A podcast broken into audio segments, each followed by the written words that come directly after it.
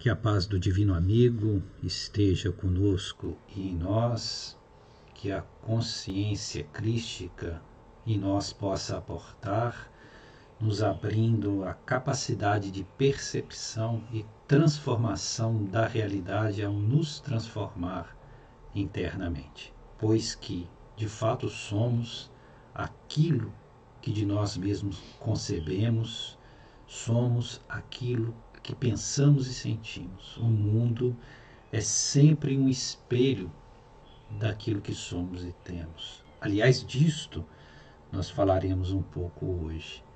É... Na última reunião que tivemos no grupo Eurípides, que foi há dois dias atrás, nós trouxemos um recorte do Evangelho de Mateus, é, capítulo 16, versículos 13 a 20, em que Jesus falava da revelação a Pedro. Né? E nós trabalhamos ali muito rapidamente porque o tempo era muito exíguo, né? nós tivemos que fazer essa explanação em não mais do que 20 minutos. Mas nós sentimos o desejo de retomar esse, esta passagem esse recorte para ampliar um pouco mais as reflexões que ali nós já iniciamos. E, e o que diz essa passagem? Né? Nos conta Mateus que Jesus estava nas terras de Filipe, na Cesareia de Filipe, né, que é as terras que ficam ao norte do mar da Galileia, né, exatamente onde o rio Jordão né, se abre para formar o que é chamado de Mar da Galileia, né, ou Tiberíades, que na verdade não é um mar, né, é, um, é um grande lago de água doce formado pelo rio Jordão, é, e Jesus estava ali, né, que fica. Né, eles provavelmente saíram de Cafarnaum. Cafarnaum fica na parte oeste, ao norte, né? E as terras de Cesareias ficam no leste, né, do outro lado deste mesmo Rio Jordão, onde ele se abre, onde ele tem o seu estuário formando né, o Mar da Galileia. E nesse ambiente, Jesus pergunta aos seus discípulos, né, quem diz os homens ser o filho do, do homem? Né? É, essa, essa colocação de Jesus, é, na verdade, é uma preparação para a próxima pergunta que ele falaria. Ou seja, Jesus queria didaticamente sair do genérico para o particular. Né? Ou seja, nos levar de uma referência grupal, uma referência genérica, uma referência consensual para uma tomada de consciência particular. Né? Por isso que no primeiro momento ele pergunta: quem diz os homens ser o filho do homem? Se referindo a ele mesmo. Para depois perguntar: e vocês? Quem pensam vocês ser eu ou ser o filho do homem? Né?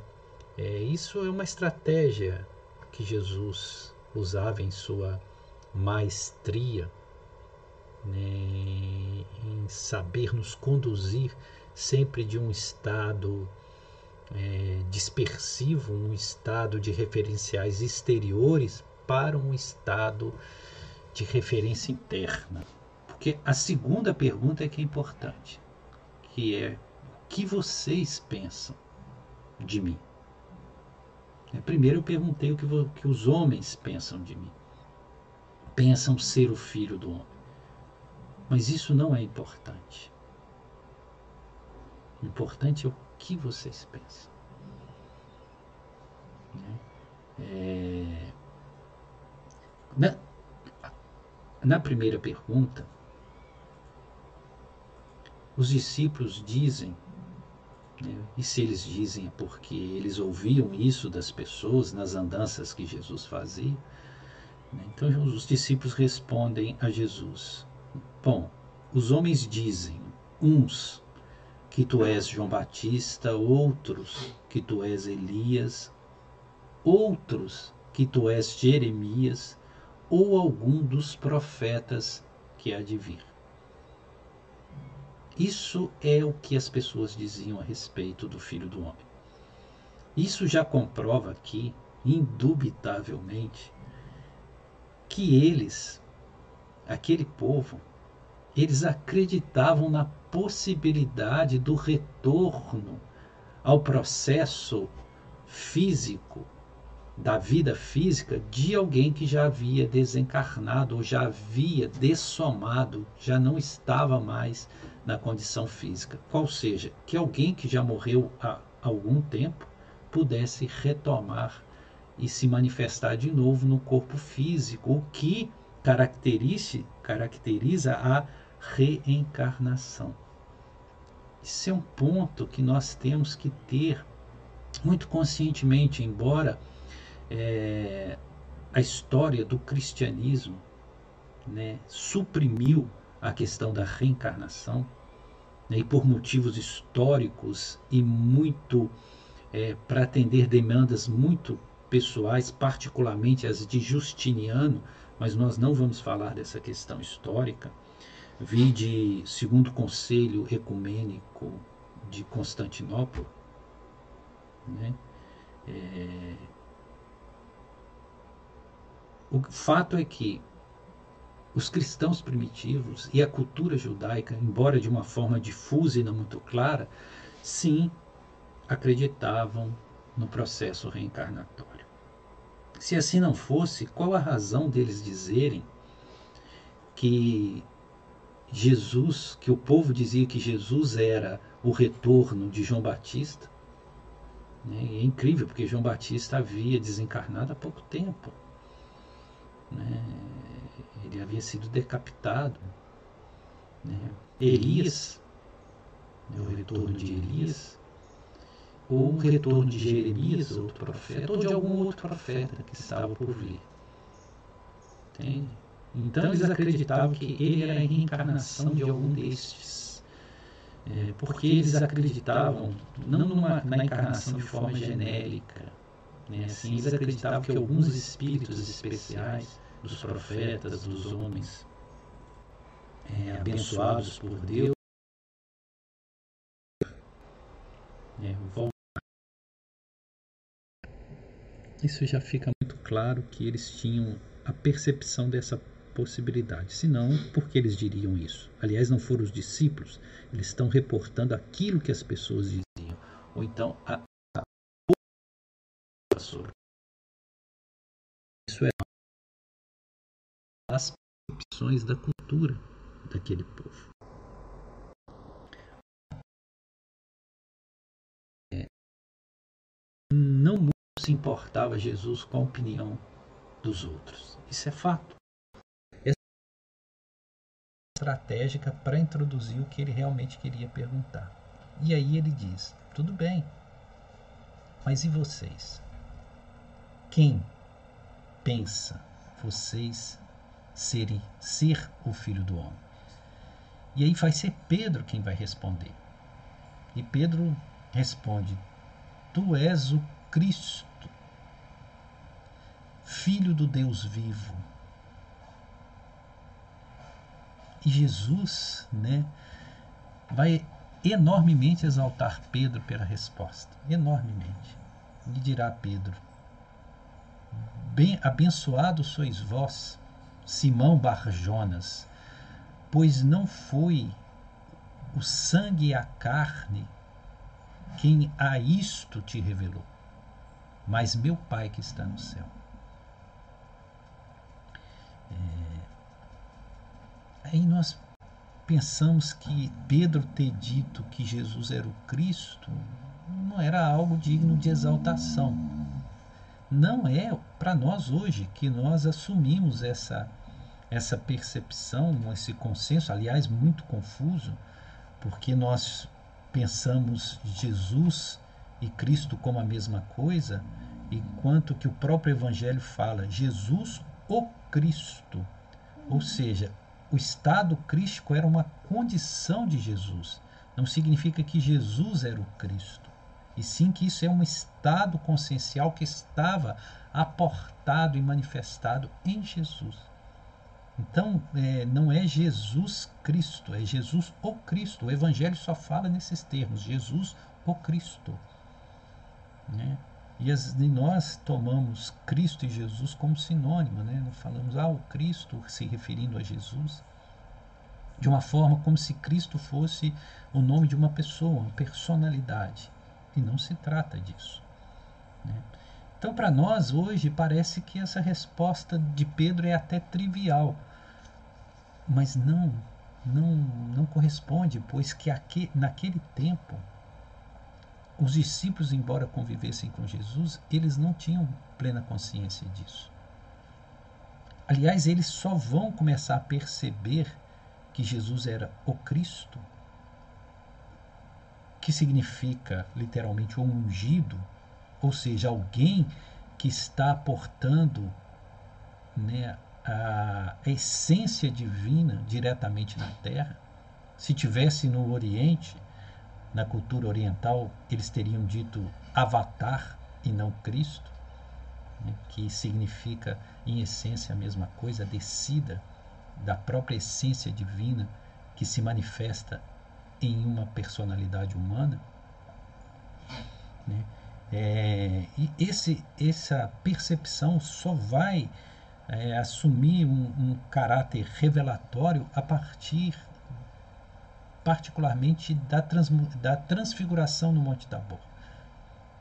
Quando eles veem, os três, né, Tiago, João e Pedro, veem a, a transfiguração e Jesus se apresenta em seu corpo luminoso, ou seja, não no seu corpo físico, como eles o viam, mas na sua dimensão espiritual.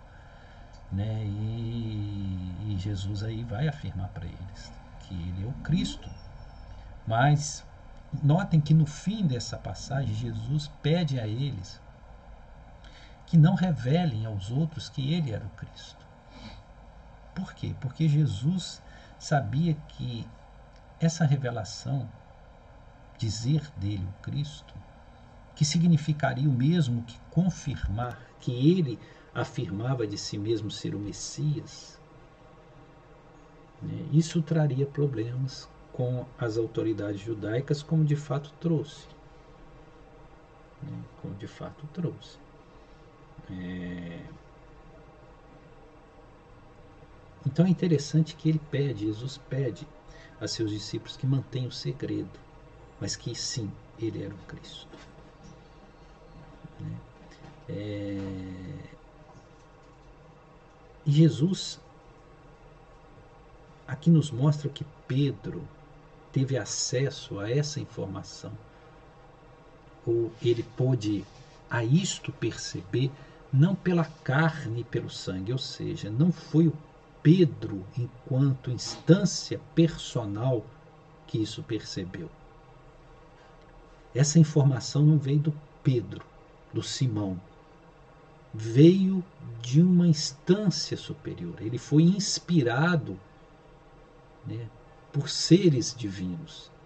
Ele foi inspirado pela esfera consciencial, né, regencial, que a ele fez ver por aspecto, por um canal intuitivo direto ou mesmo por um canal mediúnico, que, que a resposta para aquela pergunta era exatamente aquela. Então ali Pedro estava sob inspiração. Então por isso que Jesus destaca, não é, abençoados sois vós, Simão Barjonas, porque não foi o corpo e o sangue, se referindo à estrutura física material, ou seja, a personalidade Pedro, quem e a isto te revelou. Não foi mas sim meu Pai que está no céu. Né? é, ou seja, aquilo, aquele momento Jesus, é, Pedro recebeu uma luz vinda do alto que fez ele ver né, a verdade daquilo que era a própria natureza daquele homem que estava diante deles e que eles chamavam de mestre. É, é óbvio que depois Pedro vai, do mesmo jeito que ele teve uma, uma conexão com o estado vibracional consciencial elevado para dizer isso, depois ele vai cair e vai se ligar a um nível vibratório humano, denso, vingativo, vaidoso, quando Jesus, na sequência, logo depois, ele vai revelar a eles que ele seria crucificado e que Pedro, tomando de uma bravata, né, diz né, em alta voz: Nós não permitiremos, mestre, se for preciso, nós lutaremos para te salvar. Essas coisas, né, muito do, da autoexaltação de uma personalidade. E Jesus vai adverti-lo com muita severidade. Do mesmo jeito que tinha exaltado, vai adverti-lo e falar: Afasta-te de mim, Shaitan, pois que tu, é, tu, tu me és motivo de escândalo. Ou seja, esse tipo de, de aporte vibracional energético que você fez agora, o oposto do que você tinha feito, isso eu não quero perto de mim. Isso não te pertence, Pedro. Afasta de mim. Neste momento, tu és o adversário. Porque Shaitan, Satanás, significa exatamente isso, o adversário. Né?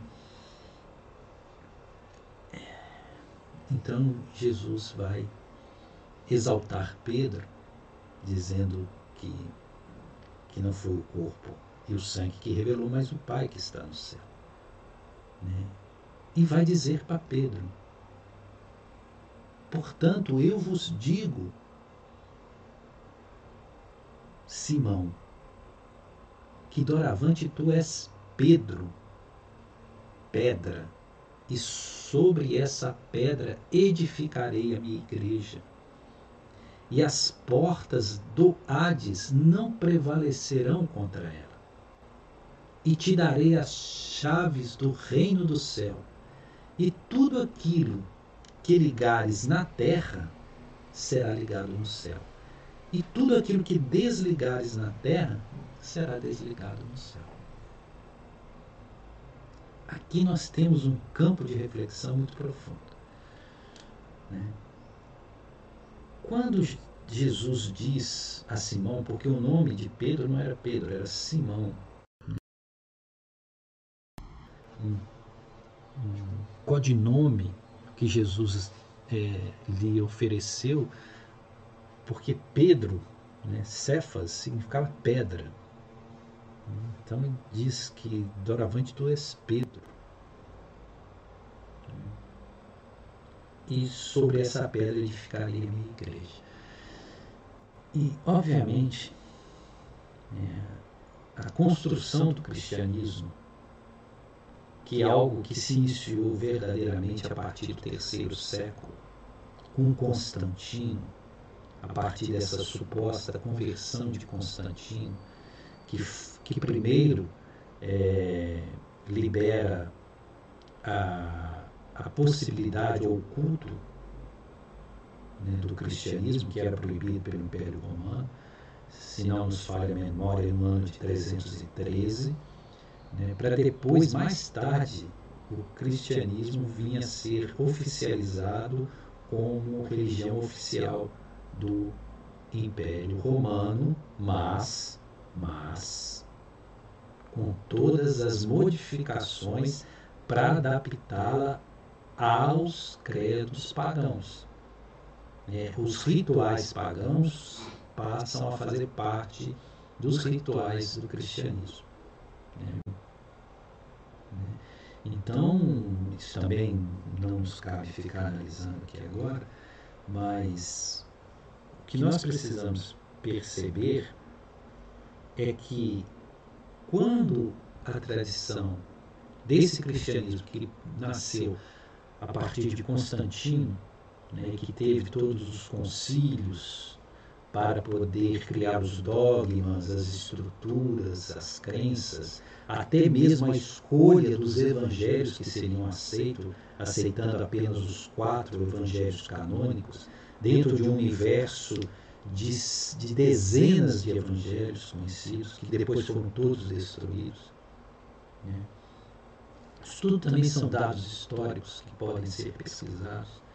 Então, a partir dessa construção do cristianismo, se estabeleceu que, naquele momento, Jesus estaria transferindo a Pedro a autoridade de uma igreja nascente.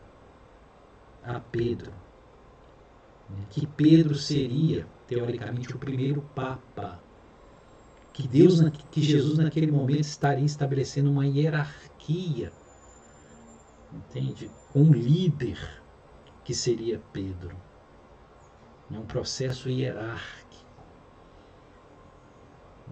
E que ele, naquele momento, fundou o que hoje nós chamamos de Igreja Católica Apostólica Romana. Isso é um. Chega a ser um absurdo, um grande absurdo.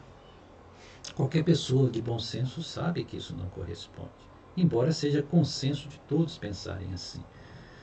É, primeiro, que essa isso que veio ser chamado de Igreja Católica Apostólica Romana, romana, não era sequer palestina ou, ou judaica, é romana, né? porque é ligado ao Império Romano, é o modus romano de assumir o cristianismo. Não tinha nada a ver com Jesus. Jesus não fundou nada disso. Aliás, Jesus sequer era cristão. Jesus era Jesus apenas. Ele não, não estava ligado a nenhuma instituição. Aliás, Jesus era anti-institucionalista. Né? Tanto que ele foi morto por negar sistematicamente a adesão ao judaísmo, né? a combater esses desvios né? que o judaísmo fazia dentro das suas ortodoxias, dentro do seu farisaísmo. E ele realmente não era sequer judeu, dentro de judeus de nascimento, mas enquanto é, proposta de religião formal, Jesus não era. Então é, é muito falaciosa essa visão de que Jesus ali estaria instituindo a igreja e que Pedro seria o primeiro papa ou o primeiro líder. Que nós sabemos, isso também é histórico. Por favor, pesquisem aqueles que disto discordar, que todos os historiadores sabem que o primeiro líder da igreja, daquela comunidade cristã, que era chamada de cristianismo primitivo, foi Tiago e não Pedro. Né? E que esse Tiago, segundo até as anotações de Joséfo, parece ser o irmão de Jesus. Que Jesus tinha um irmão que chamava Tiago. Porque havia três Tiagos que seguiam Jesus. Tiago maior, Tiago menor e Tiago filho de Alfeu. Esse Tiago maior, que foi o primeiro mártir da igreja, primeiro mártir, que é chamado de, geralmente Santiago, né, que foi martirizado, ele era o primeiro líder daquele grupo, daquela comunidade. Né? Então nós vemos que há uma certa distorção intencional, que é uma distorção ideológica. Enquanto nós repetimos sistematicamente uma distorção ideológica proposital, ela assume áreas de verdade. Aquilo que, que era estratégia de de propaganda nazista. Repita uma mentira sistematicamente que ela se torna uma verdade. E as pessoas aceitam aquilo passivamente sem analisar, sem trazer ao crivo da razão, do bom senso. Então, é, é, muito inconcebível que seja esta a visão que naquele momento Jesus queria dar a, esse, a essas palavras. É, principalmente porque quando Jesus fala de igreja, Aliás, igreja é uma tradução dos originais do Evangelho de Mateus, de Mateus Levi, e ali o termo em grego, né, é, porque os originais dos textos não estavam em hebraico, e sim em grego.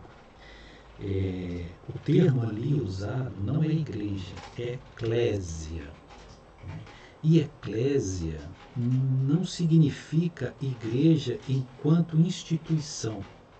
Eclésia significa simplesmente uma, uma comunidade de pessoas que se reúnem em torno de um propósito, em torno de um ideal comum e se harmonizam energética e vibracionalmente, que estabelecem uma comunhão espiritual onde as consciências reunidas têm um quanto energético que faz com que essa esse grupo tenha uma dispensação vibracional, energética e consciencial que pode transformar aqueles que estão presentes. Ou seja, Jesus, na verdade, está falando de egrégora. O que é uma egrégora? É um somatório de energias individuais formando um novo corpo energético, né, que é o corpo da eclésia, e esse corpo da eclésia, ele tem um poder é extraordinário. Daí porque Jesus ter dito que no estabelecimento dessa eclésia, as portas do Hades não prevalecerão contra ela. O que é o Hades? Que é também um termo grego. Hades era, dentro da tradição é, da mitologia grega, Hades são submundos são os mundos inferiores, que corresponde mais ou menos ao, aos mundos infernais, né? É, que onde estão os espíritos né, perversos, os espíritos com tendências ainda de afeição ao mal. Ou seja, é, é o plano é o plano astral inferior, é os mundos inferiores, onde estão os, os espíritos que estão desviados da luz. É a dimensão sombria. E ela de fato o há.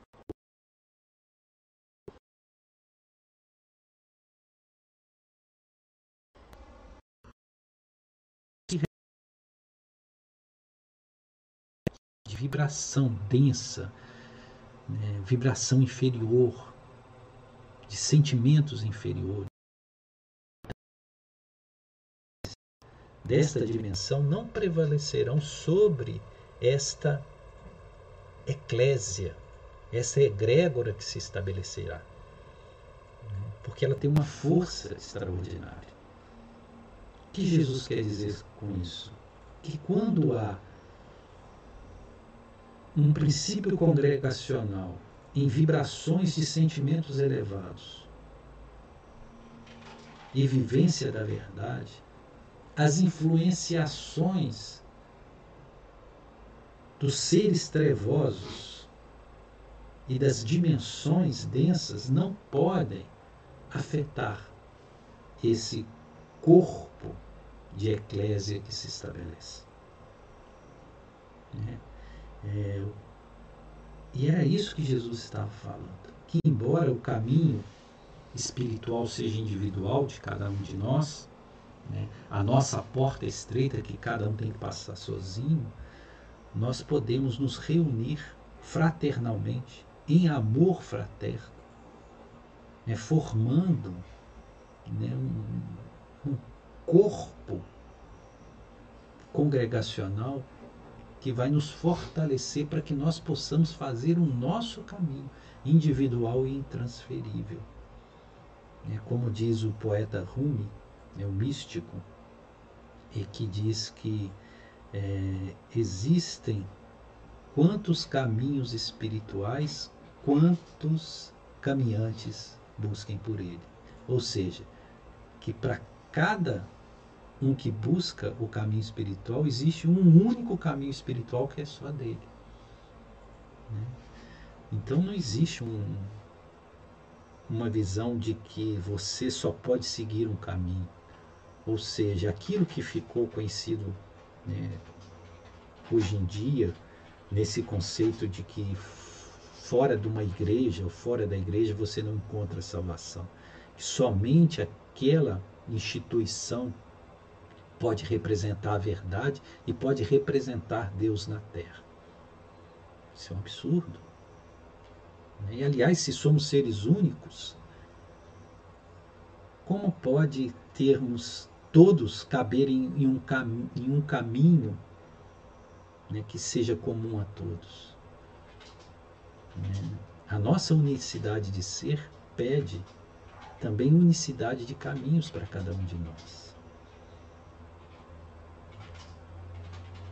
Então, é, é muito diferente a percepção que Jesus quer trazer dessa, desse conceito de igreja, eclésia. E por que dizer de Pedro pedra? É porque pedra significa consistência, né? corpo incorruptível, denso, forte, sólido. É com a pedra que você estabelece o alicerce de qualquer construção ao tempo de Jesus. Né, as bases de qualquer edificação primeiro vinham pelas pedras, porque é símbolo de solidez. Entende?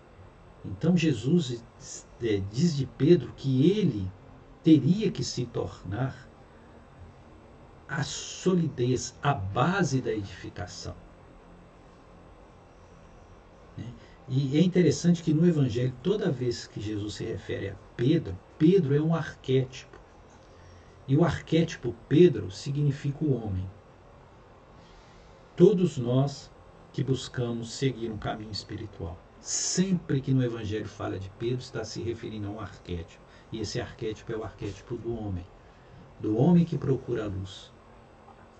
Embora ainda perdido nos jogos das trevas exteriores.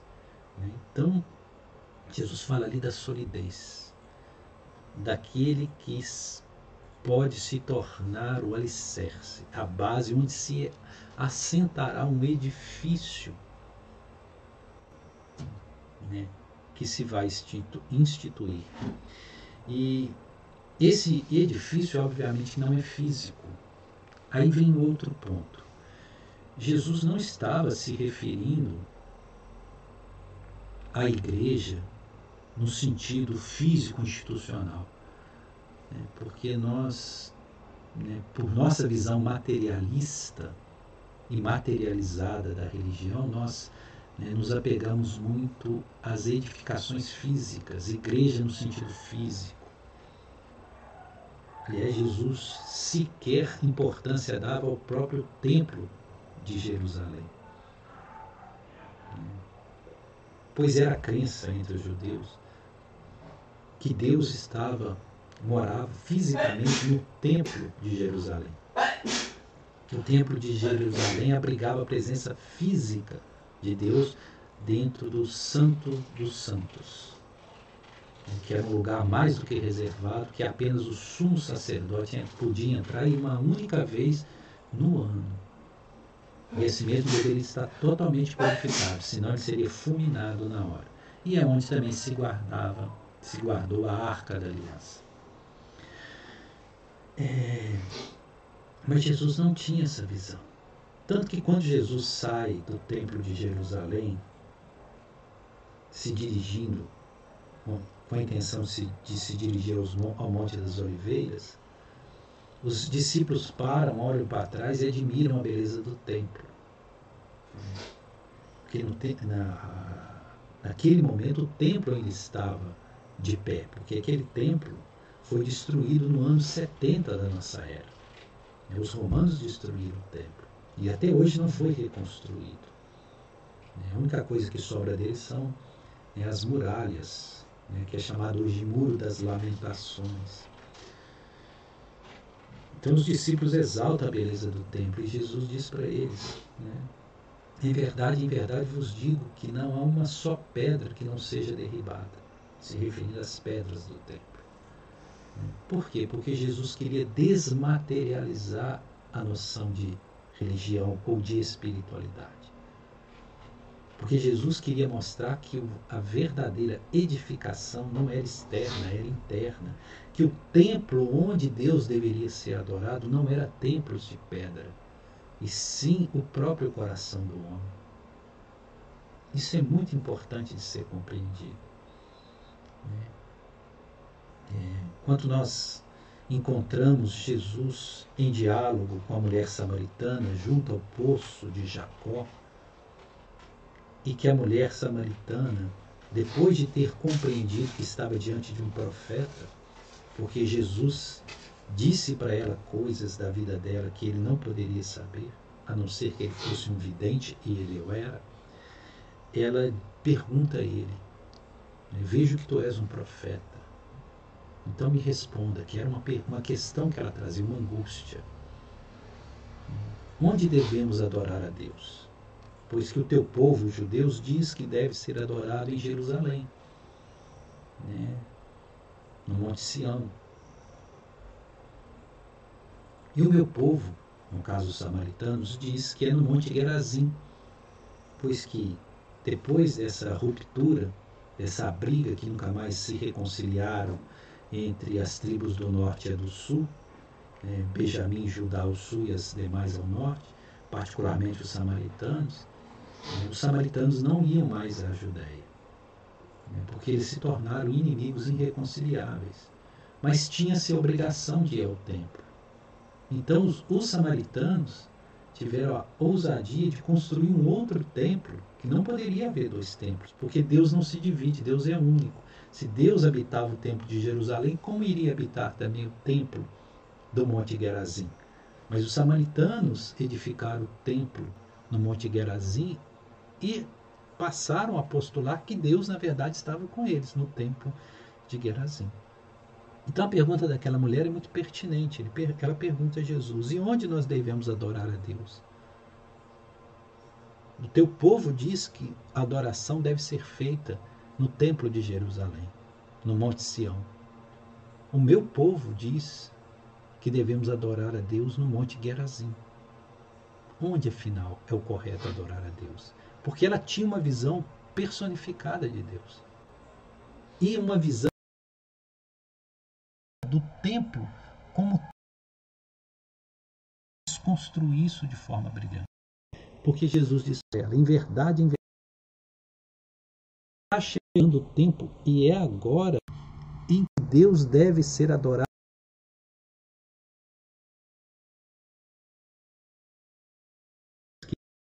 Que meu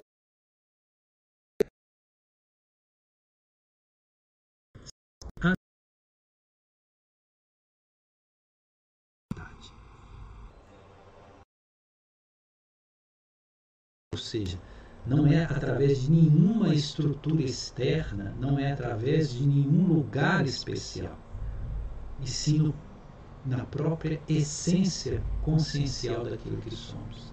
Em espírito, quando se diz espírito, já está conotando a imaterialidade, pois o espírito não é material. Espírito é essência inteligente, é princípio inteligente. E é nesse esse ser imaterial que deve haver a adoração em espírito e a partir da verdade. O que era a verdade para Jesus? A própria essência daquilo que somos, o reconhecimento da essência que somos. Né? Essa essência divina, essa centelha divina que somos. É aí que deve haver a adoração. Então veja que Jesus não está se referindo a nenhuma construção material né, de edificação das igrejas como nós concebemos hoje. Aliás, se Jesus retornasse hoje à Terra, né, do mesmo jeito que ele esteve em oposição às concepções judaicas naquele tempo, ele provavelmente entraria em contenda, estaria contrário a maioria das posturas das religiões hoje ditas cristãs. Porque Jesus não era institucionalista, ele não acreditava em instituições. Ele acreditava no poder do, ser imortal que nós somos. Por isso que ele afiançava com toda certeza: vós sois deuses. Né? E Jesus, além de dizer que os, as portas do Hades não prevelas, prevela, preve, prevalecerão contra esta eclésia, né? ele também diz a Pedro que a ele dará as chaves do reino do céu. O que é uma chave? É aquilo que pode abrir, que faculta o acesso. É, é muito interessante essa simbologia darei as chaves do reino dos céus. Aí todo mundo criou aquela mitologia mítica, uma visão mítica, de Pedro como porteiro do céu. Né? Até representam ele com a chave na cintura, que é São Pedro que coordena a entrada do céu. Como nós somos materialistas, né? como nós somos ainda estúpidos. Né? Porque, na verdade, quando Jesus fala da chave, ele está falando de chave consciencial. Aquilo que te faculta acessar o conhecimento verdadeiro. E por que do reino dos céus? Jesus em tempo nenhum está tomando ou tomou o reino dos céus como um lugar geográfico, e sim como uma instância consciencial que está em nós mesmos. Ele repetiu várias vezes: o reino dos céus está dentro, está em vós, não está fora. Então, essa chave que abre o reino dos céus é a chave que abre né, o nosso reino interno, que nos permite autoconhecimento, que nos liberta da ignorância e da ilusão. Pois que quando nós olhamos para fora, nós sonhamos. Quando olhamos para dentro, nós despertamos. Tudo que está fora são ilusões. São jogos ilusórios, de um mundo ilusório. Então, as chaves que vão abrir o reino dos céus, esse reino dos céus é consciencial e é intrínseco, está em nós mesmos. Então, o que Jesus mostra é que todo o ensinamento dele está baseado nessa ânsia de nos despertar para aquilo que verdadeiramente somos, para que nós possamos acessar esse reino dos céus, que não é um lugar que nós vamos depois de morrer, esse céu paradisíaco, mas sim um estado vibracional consciencial em nós, que é o reconhecimento daquilo que verdadeiramente somos, seres divinos, imperecíveis, imortais, que nós somos parte de Deus, que Deus é naquilo que somos. E como nós, né, na nossa pequenez e ignorância, nós projetamos isso como se Jesus estava se referindo a um céu fictício, geográfico, né, que viria após a morte para aqueles que seguiram Jesus. E até hoje as pessoas têm repetido: aceite Jesus, siga Jesus, que você ganhará o reino dos céus. Mas aqueles que não estão na igreja, esses serão condenados ao fogo do inferno. Por quanto tempo as almas foram aprisionadas né, por esse medo, né, uma, um controle que é feito pelo medo. Aliás, as forças inferiores que controlam a humanidade, elas trabalham através através da implantação do medo. Veja como tudo conspira para que o homem tenha medo. E no medo ele se fragiliza, e frágil ele é dominado. Jesus fazia o contrário. Né? Tudo isso é muito contrário aos princípios de Jesus. E finalmente Jesus diz algo fabuloso a Pedro, que ele diz que com essa chave que abre o reino dos céus, tudo aquilo que ele ligar na terra será ligado nesse reino dos céus interno. E tudo aquilo que ele desligar na terra será desligado nesse reino interno. O que Jesus quer dizer com isso? que é o homem a partir da consciência de que ele é o princípio modelador da realidade, que o princípio inteligente cria as condições da matéria. Né? Que tudo aquilo que ele estando em estado consciencial divino, ou seja, se ele estiver tiver acessado o reino interno, o reino dos céus, né? aquilo que ele conectar na Terra será conectado nesse, nessa dimensão interna, interna. Ou seja, que a essência e a existência se ajustarão, que nós poderemos estabelecer o plano divino de perfeição em nossas vidas. Pois tudo que nós determinarmos acontecerá. Né? Que a vida passará a corresponder a um propósito espiritual. Que nós não seremos mais vítimas né, da, das circunstancialidades exteriores, e sim seremos regentes, autores da nossa própria existência espiritual, do nosso próprio caminho espiritual. E da mesma forma, tudo aquilo que não é relevante para o nosso propósito espiritual, ou seja, tudo aquilo que nós desligarmos lá fora, tudo aquilo que nós não dermos, não conferirmos poder, que retirarmos os poderes das coisas inferiores que nos afetam, medo, cobiça, ganância, né? tudo aquilo que nós desligarmos lá fora vai ser desligado no nosso reino interno. Isso não mais nos afetará. Né? Por mais que haja tempestades, né, trovoadas, é, toda a confusão e caos lá fora, nós estamos desligados disso. E isso não afeta a nossa dimensão, o nosso reino interno. O que desligarmos no, na, no mundo será desligado. O que desligarmos na terra será desligado no reino dos céus. Ou seja, do nosso mundo, não nos afetará. E o contrário sendo também verdadeiro, tudo aquilo que nós estabelecemos como proposta de luz e bem no plano da terra, no plano da materialidade, né, automaticamente será luz dentro de nós mesmos, será ligado dentro do nosso reino interno. Jesus aqui está falando do que? Das pessoas que atingiram consciência crística, que vivem pela e para a consciência crística. Ele está falando de condições muito especiais e seres muito especiais. Que não tá, tem nada de santidade que as igrejas têm trazido.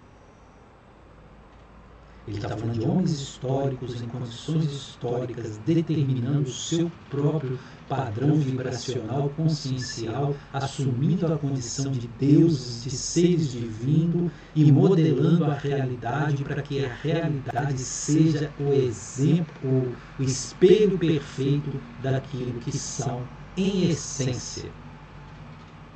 Somente isso. Belas palavras Jesus, que ela possa penetrar profundamente em nossos corações e nos nossos estados conscienciais. Que Jesus nos abençoe.